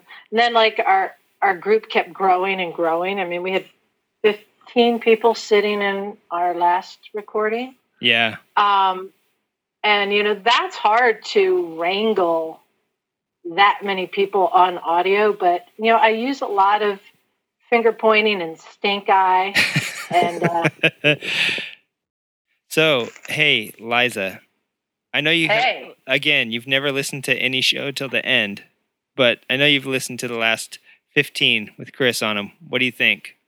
How's this guy doing? Kick him to the curb or keep him around? He's been on for fifteen. He's Yeah, en- he's endured me for 15 episodes. that's how much fun you're having. You forgot how many episodes it's been. What do you think, Chris? Kick him to the curb, keep him around, pay him something so he doesn't leave. No, what you Chris likes did is ex- exactly what what I do. Is that get people who know more than you about shit to do things better than you. Rad. They say I took a business course a long time ago, and they said surround yourself with uh, people who know what you don't. So uh, that's why I had my four-year-old on. That's why Chris is on. like basically, everybody knows more than I do. I feel like too that we have a different perspective. Yeah. Like a different side of motorcycling in general. So I, that kind of like helps round out the show. Yeah, Maybe I'm wrong. Chris has. That's what I see. Chris has definitely. I've only ridden like really crappy vintage shit, and Chris has ridden like some of the new latest and greatest. Even like a nineteen a two thousands bike is like better than like stuff I've had. I was like, yeah, that 94 Sportster I had. yeah, the '94 Sportster is even better than like most of the stuff I've ridden.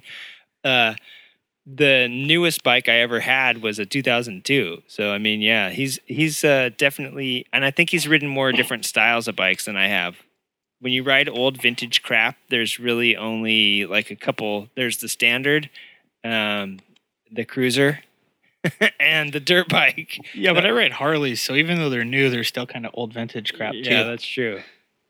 So Actually, Larry, to your credit, that was um was that like episode two or three? That was another one that I was really impressed when you talked about riding your bike to was it Vegas yeah, the Super prestige for the races.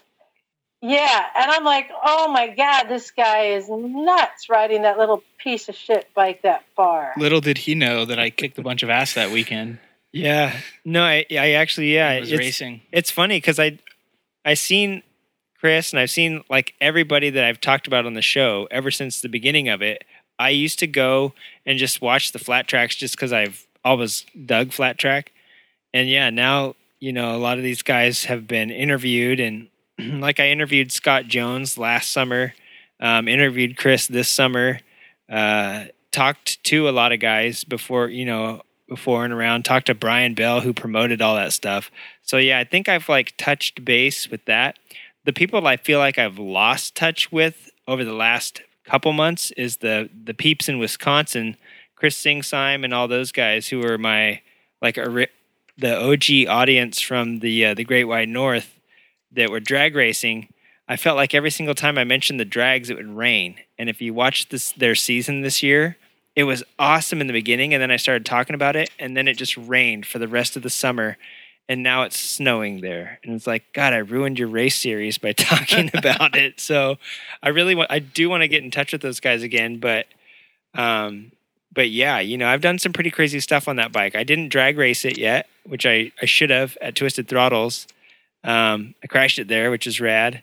Um, but yeah, I've done a lot of stuff. The, the the two things left on that are to do a um, Halloween hill climb uh, a hill climb. because I need to do that too. Okay, so I need to do the hill climb on it. I need to do a road track on it, like a you know like a track day on it. Somebody that'll let a hunk of shit that's falling apart race. Ramming speed, the vintage stuff. Yeah. They'll let me do it probably, and then I need to uh, do at least half country uh, road trip on it.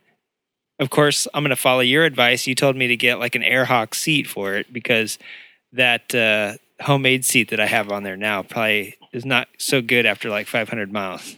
I'm still impressed that you read the road to Verona on it, Oh, dude, let alone Vegas. I put 800 miles on that thing in in like three days it, for the Motorcycle Podcasters Challenge, and it's not that. It's it's a 250 single that Oh, you're doing yeah. like 80 down the freeway yeah, on yeah, that thing. for more than five minutes. yeah. So thank you, Liza. I'll- yeah, that that that's some legit legit riding there. yeah. You know, uh, you you probably have the least amount of bikes of all of the uh, different podcast hosts, except for the motorcycle men who have one each. But but by they got you tripled by poundage alone. Yeah, yeah. So, Yeah. but the things that you are doing with that bike are pretty amazing. So here, Larry, I have a question for you. Yeah. What's been your favorite episode? You know what? I would say uh, my favorite episode probably hasn't happened yet. Uh, it's the one I'm currently working on all the time. So I guess the the last one to come out is always my favorite one because I feel like it's got all 98 or 99 or all 100 like piled into it. And I haven't put out there's a couple where I put out some shitty ones after having some home runs, you know what I mean? Like you can't during a baseball game, you kind of got to look at this like a baseball game or a race. You're not going to put in the fastest lap every single lap. You're to, you know, either maintain or you're to strike out a couple times. Um, you know, not make a field goal here and there. What other sport can we talk about? Volleyball. You're to hit the net a few times. Um, but you know what I mean? Like every single serve isn't going to be like the an ace, but at least you're going to have uh, a couple in there. So I feel like, uh, you know, just having an agenda and and working toward uh, the stuff that's on my checkoff list. Each latest episode is like probably my favorite one. Hey, do you do this, And Liza? what- After even after a hundred episodes, sometimes I put them out and I feel like, man, that was a piece of shit. Um, not so much a piece of shit. I mean, we have such high energy; it's fun all the time. But there are ones where I go like, "All right, know, we got through. We got through another week." I mean, there are some shows that I do a lot of prep and uh, work at, you know, getting a guest in, and then there are ones we just sit down and go, "I don't know what we're talking about tonight. What do you think?" yeah. um, you know, we wing it. But how about can you? I'm going to call you out. Can you say some, maybe some goals, um, maybe some topics or guests you would like to get in the future? Yeah, Norman Reedus. I don't want to talk to Norman Reedus. He's he's enough people know Nor- Norman. Reedus. yeah, you know who I would love to talk to is Bryan Cranston. Of all the people uh, that have ridden motorcycles, I don't think anybody knew that Bryan Cranston was uh, shuffling around Hollywood on a little CB400 back in the day while he was trying to become an actor. Um, I really, Four? huh? The 404? Yeah, 404. We saw one last week. um i kind of i've been reevaluating the goals of creative riding and especially after twisted throttles i was like that was creative like those people are doing moto stuff in the moto scene and you know i don't want to talk to jay leno i don't want to talk to i would ask keanu reeves what his up the butt bike was just because he refused to give you guys the answer What he means by I don't want to talk to Jay Leno is he wants to talk to Jay Leno. i don't want to talk to jay leno I But do- there's other I people do on not the list. Recommend, I do not recommend asking Keanu anything that has "but" in the uh, question. Yeah, I think he feels like you're outing him or something. But I do think uh, definitely the creative, keeping it creative. Chris has helped me do a really good job of like spotting people that are doing awesome stuff. There's a lot of builders out there that build in their garage and like Shinya Kimura, he's super well known. He has a really crummy shop. I drive by it every time I go riding and I just want to stop in there and, and chat with him. right? Yeah. And um yeah, and if you if you see his shop, you'd never know like that this guy that gets invited to the quail and does all this cool stuff out at Bonneville is in this little tiny shop, you know. And uh I just want to talk to people like that that have done some stuff. I think I've said Shinya three times now because I think the motorcycle men asked me, and I think Loud Pipes asked me who I want to interview. I think I said his name about three times now.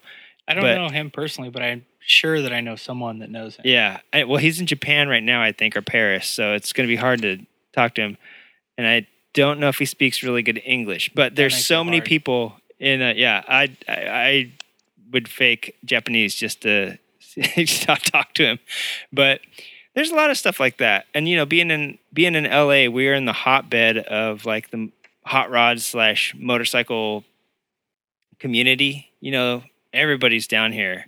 But I do think I want to make sure that I focus on who's being creative and who's doing creative stuff and not just like talk about the latest and greatest motorcycles and like stats and all that sort of stuff. So I that I feel like Twisted Throttles was good for that. Like there were so Yeah. many like moto artists there. Yeah. that we that mostly you, but you got to interview and had on the show. like- yeah.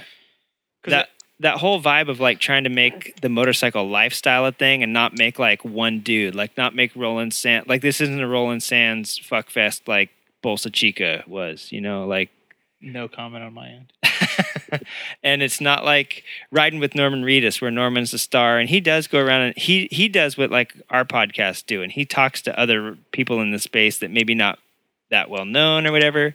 But at the same time, like he doesn't need any help with being recognized. I would I would love to talk to some of the people that he's talked to. You know what I mean? Like so I think the next year is going to focus on that. I do want to focus on I not don't want to give up the industry totally because I do want to focus on what's coming down the pipeline since I see it. I know Chris has to see it. You know, we both work in an industry that kind of depends on the future of motorcycling.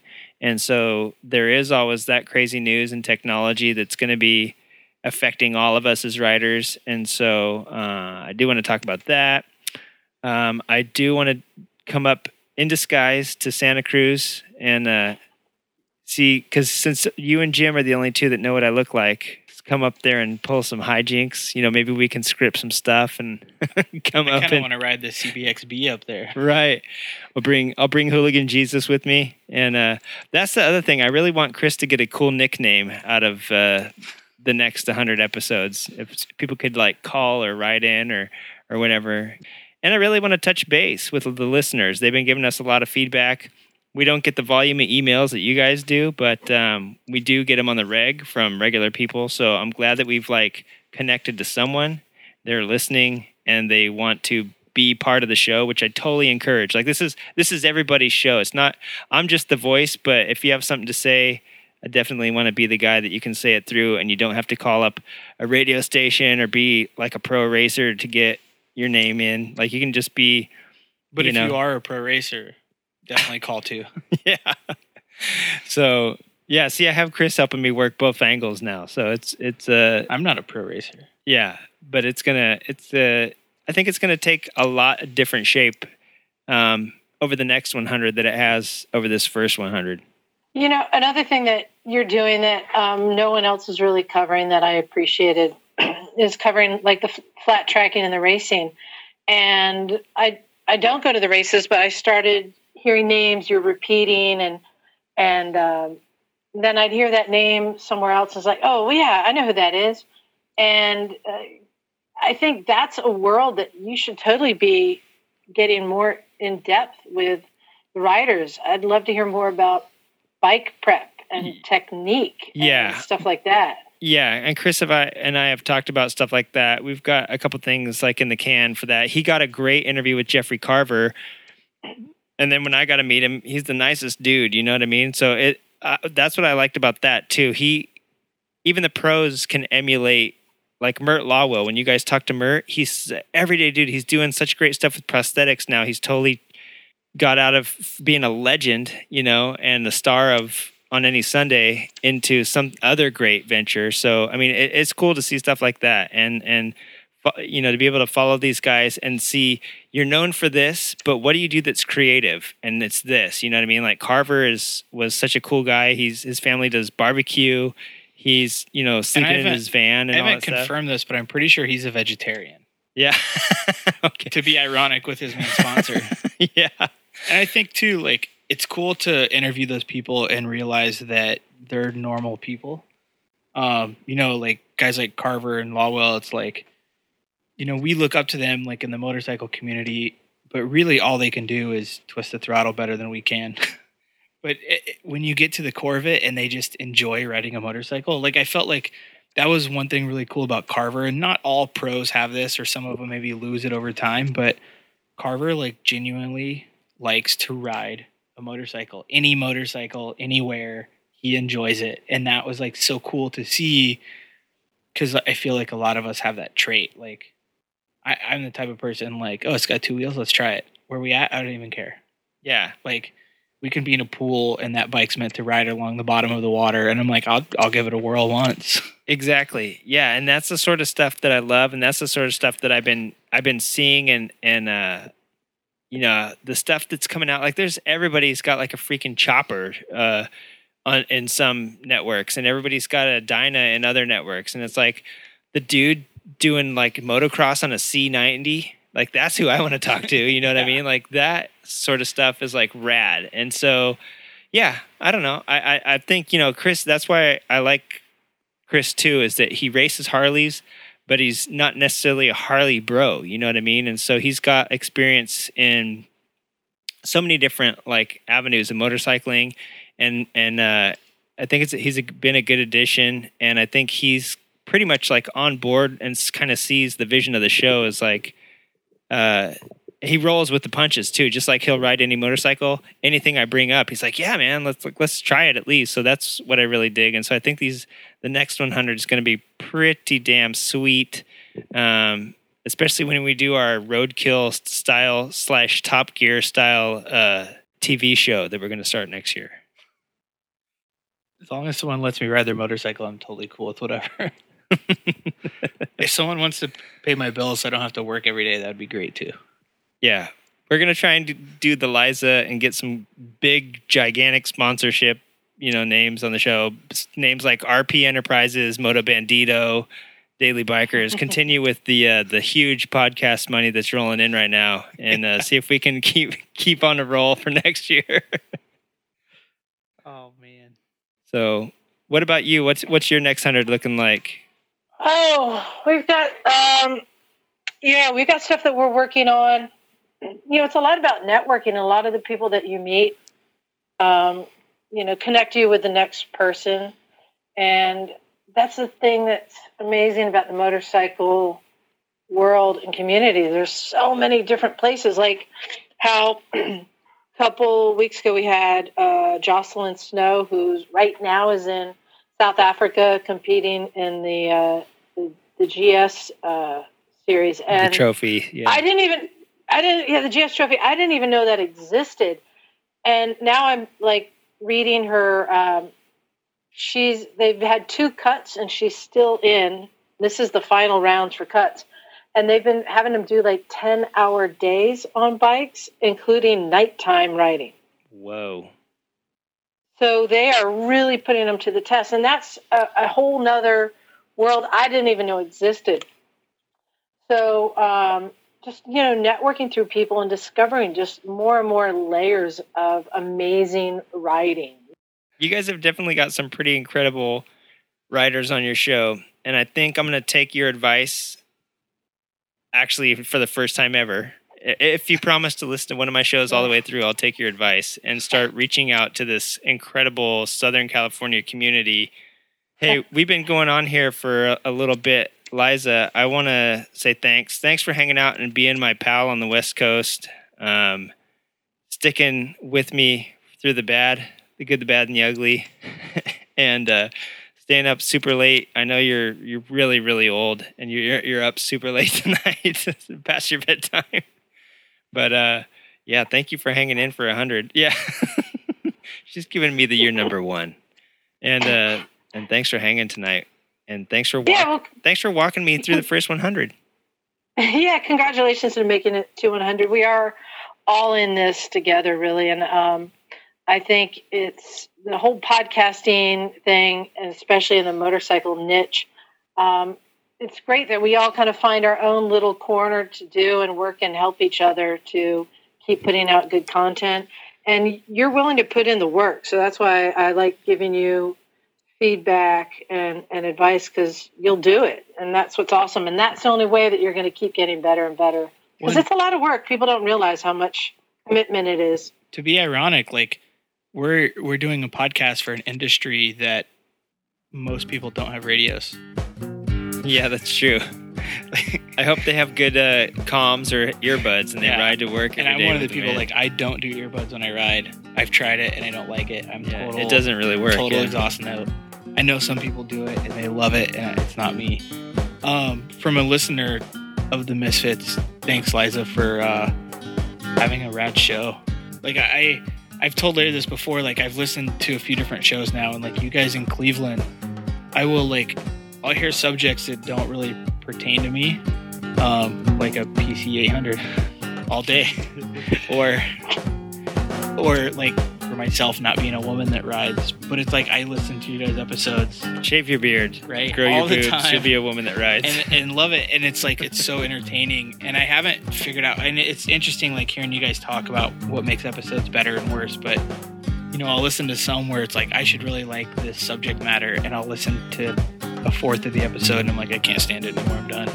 And I don't. I don't even know why. But I'll listen to the Misfits all the way through, and uh, shout out to Cleveland Moto, those guys too. But um, so definitely like thanks for having a rad show and then helping out Larry so he made it past 84 so I could join. yeah. Yeah. Hey, thanks. Uh, if you haven't, check them out. Motorcycles and Misfits podcast, the Recycle Garage in Santa Cruz. Stop by, smell a possum, and uh, donate donate some Patreon money. Liza's trying to build some cool stuff and do some cool stuff, uh, like I am. She's trying to uh, make some cool movies too. So, hey, Liza, thanks for hanging out, and uh, we'll talk to you later. Oh, congratulations. All right. Thanks. Bye, Mama Bear. Bye. Bye. Bye. All right, all right. Well, thank you, Liza, for stepping in there being on our 100th show. There's a bunch of shows that we've been on, and I want to take some time right now to shout out to those guys. I'd like to give a shout out to, first and foremost, Motorcycles and Misfits, very first podcast to have us on. Secondly, I'd like to give a shout out to the Stock is for Squares podcast, buddies till the end, and unfortunately, they're not around anymore at this time.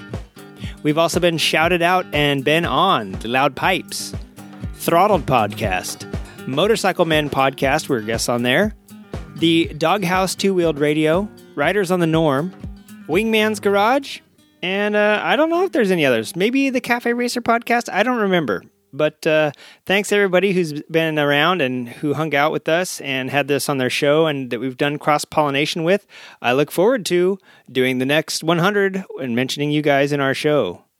All right, we're getting ready to wrap it up here, but I just wanted to leave you with some of the podcast's music, stuff that I make on my own here in the Crummy Studio. And I want to make sure you guys, if you have anything you want to play or put out there, send it to us. Give us your permission to use it if it's copyrighted, and uh, we'll go ahead and stick it on the show. But here's a few ditties from the past. Welcome to Wisconsin.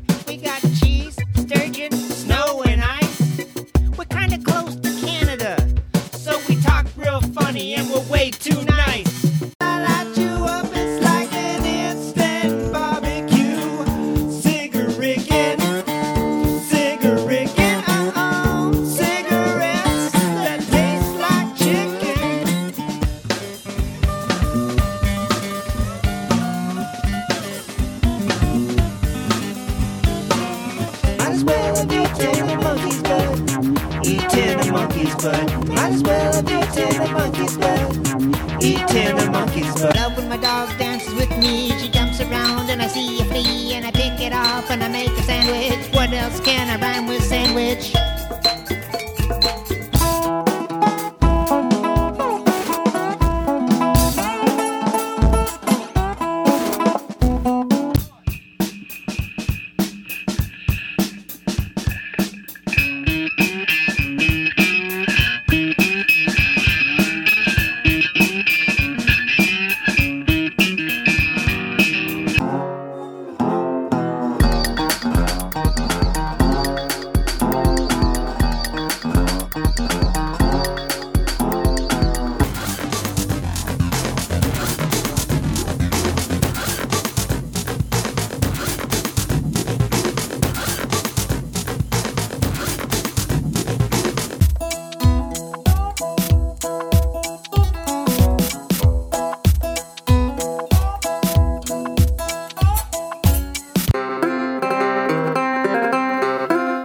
Everybody. I'm not going to play every single song, but I think you get the point. We've made quite a few for this show. One of my favorite being the song Wisconsin, another one being Cigarette. I wrote that one 40 billion years ago. Finally got a chance to make its airtime debut on the show. All right, before we leave, some stats. All right, I want to don't want to bore you too much, but I do want to thank you, people of the world who are listening. Overall, the show has been downloaded almost 30,000 times, 29 and a half thou, which isn't too good or too bad. Uh, top countries United States with the most, 22,000 of those. Canada coming in at uh, number two spot. Australia and number three. The UK in number four. And Denmark in number five. Recently, we've had a spike in listens from New Zealand and France and Ireland. So I want to say hello to everybody out there who's listening. Also, thanks to places like Sweden, Japan, Germany, India, the Netherlands, Poland, Hungary. Uh, I think we had a listen from Kazakhstan, a couple from the Russian Federation, Singapore, Spain, Switzerland, a few from Turkey.